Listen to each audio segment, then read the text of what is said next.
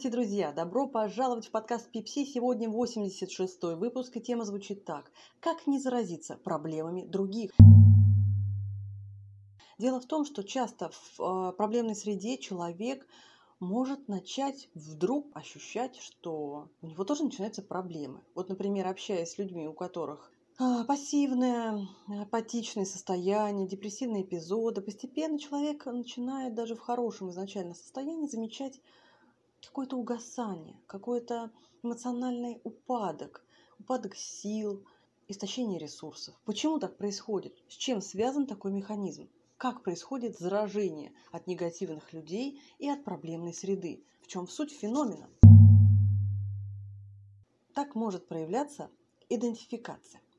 Процесс идентификации с целью адаптации к сложной новой обстановке – а, а также для защиты от возможной угрозы. Если человек, находясь в новой среде, воспринимает ее как угрожающую или проблемную, даже если она э, здоровью и жизни реальной угрозы не несет, но она заставляет человека чувствовать себя как-то дискомфортно, например, появляется какой-то человек в компании, или человек попадает в компанию, где достаточно токсичные отношения, например, новый коллектив, где все постоянно привыкли ныть. Ну, допустим, просто пример с потолка. Или где все постоянно сплетничают. Конечно, токсичное поведение, неприятное и вообще дисфункциональная какая-то среда в коллективе. Если то человек начинает сначала воспринимать это как ну, что-то новое. Новое значит неизвестное, неизвестное значит, возможно, опасное. И что тогда психика у нас делает в ответ на, возможно, опасное что-то? Правильно, она у нас врубает защитные механизмы. Один из них – это идентификация а, с обстановкой и с персонами, которые внушают угрозу. А угроза может исходить от сплетника какая?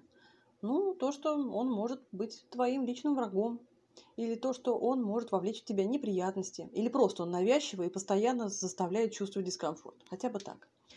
Идентификация в такой ситуации может быть реакцией интуитивного самосохранения – по такому принципу работает идентификация с агрессором, кстати. Когда человек чувствует угрозу от агрессивного, неприятного человека и является так или иначе его жертвой, например, навязчивые люди. Вот почему не жертва, да? Если человек не знает, как оградиться, не умеет говорить, может быть, нет, э, жестко, он действительно жертва какого-то агрессора, пусть даже и пассивного. Он может попытаться сам занять тогда позицию агрессора чисто бессознательно, принимая на себя его черты.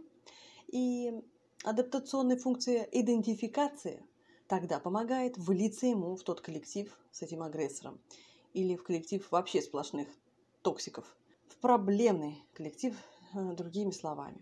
Это помогает ему лучше понять группу и стать в этой группе своим. А когда свой, значит, все известно, значит и безопасно. Зачем же быть все-таки своим среди проблемных? Допустим, если обстановка человеку несет, опять же, некую угрозу, то адаптация посредством идентификации с людьми в этой обстановке позволяет снизить риск вреда. Вы знаете, бывают такие ситуации, когда человек вообще, например, не употребляет алкоголь, но попадая в какую-то неприятную компанию, где все развлекаются посредством чрезмерного употребления алкоголя, потихонечку начинает испытывать лояльность к этой привычке других, а потом и сам перенимает привычку. Бывает так. Это тоже часть э, защитного функционирования психики для слияния с группой, для одобрения группы, потому что всегда над человеком, особенно у которого личные границы не выстроены или есть какие-то травмы в анамнезе, проблемой является давлеющий над ним страх быть инаковым, быть другим, а значит быть непринятым, а непринятым быть – это значит быть изгнанным.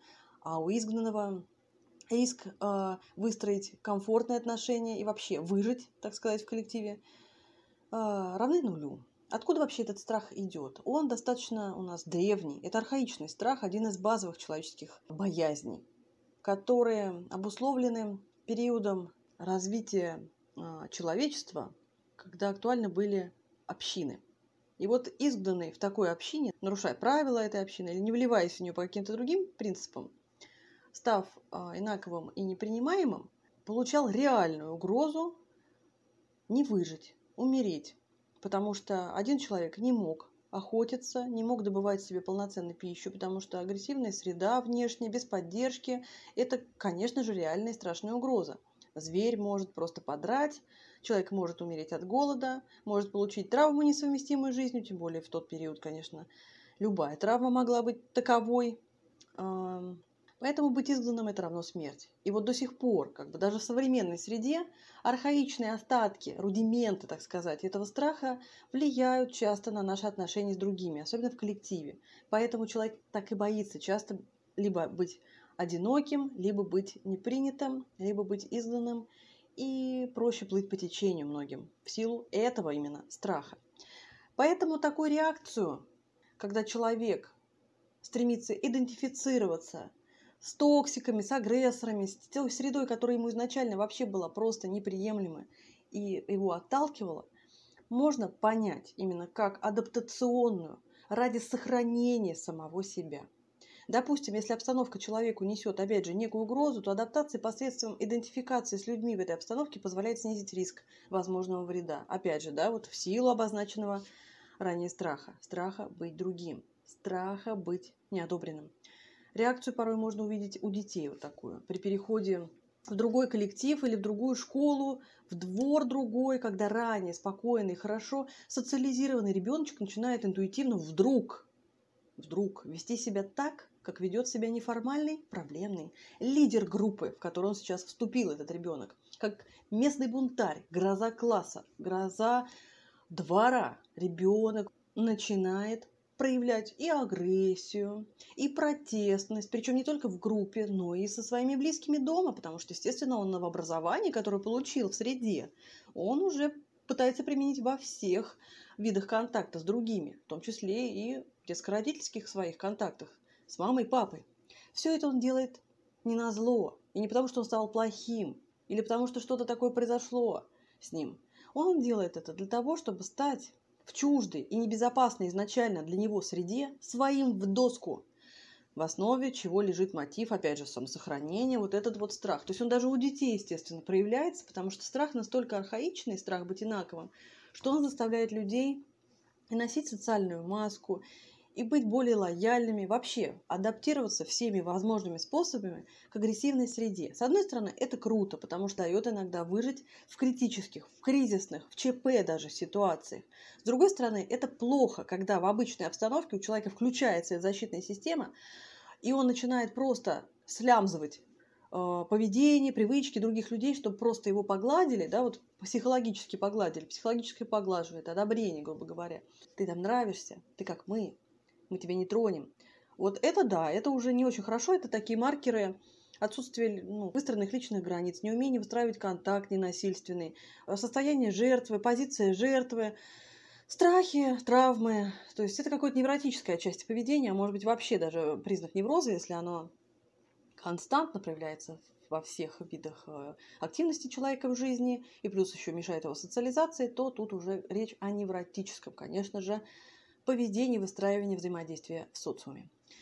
Поэтому, э, друзья, здесь очень важно понять, стоит ли овчинка выделки, нужно ли позволять себе отпускать все якоря и оставаться в среде своим, если среда откровенно дрянная, проблемная, негативная. Стоит ли сливаться с той средой, которая токсична, неприятна, неприемлема изначально. Может быть, стоит покидать такие места, чтобы не заставлять себя становиться частью негатива, чтобы ломать себя, чтобы вот не делать каких-то неприятных вещей по отношению к своему «я».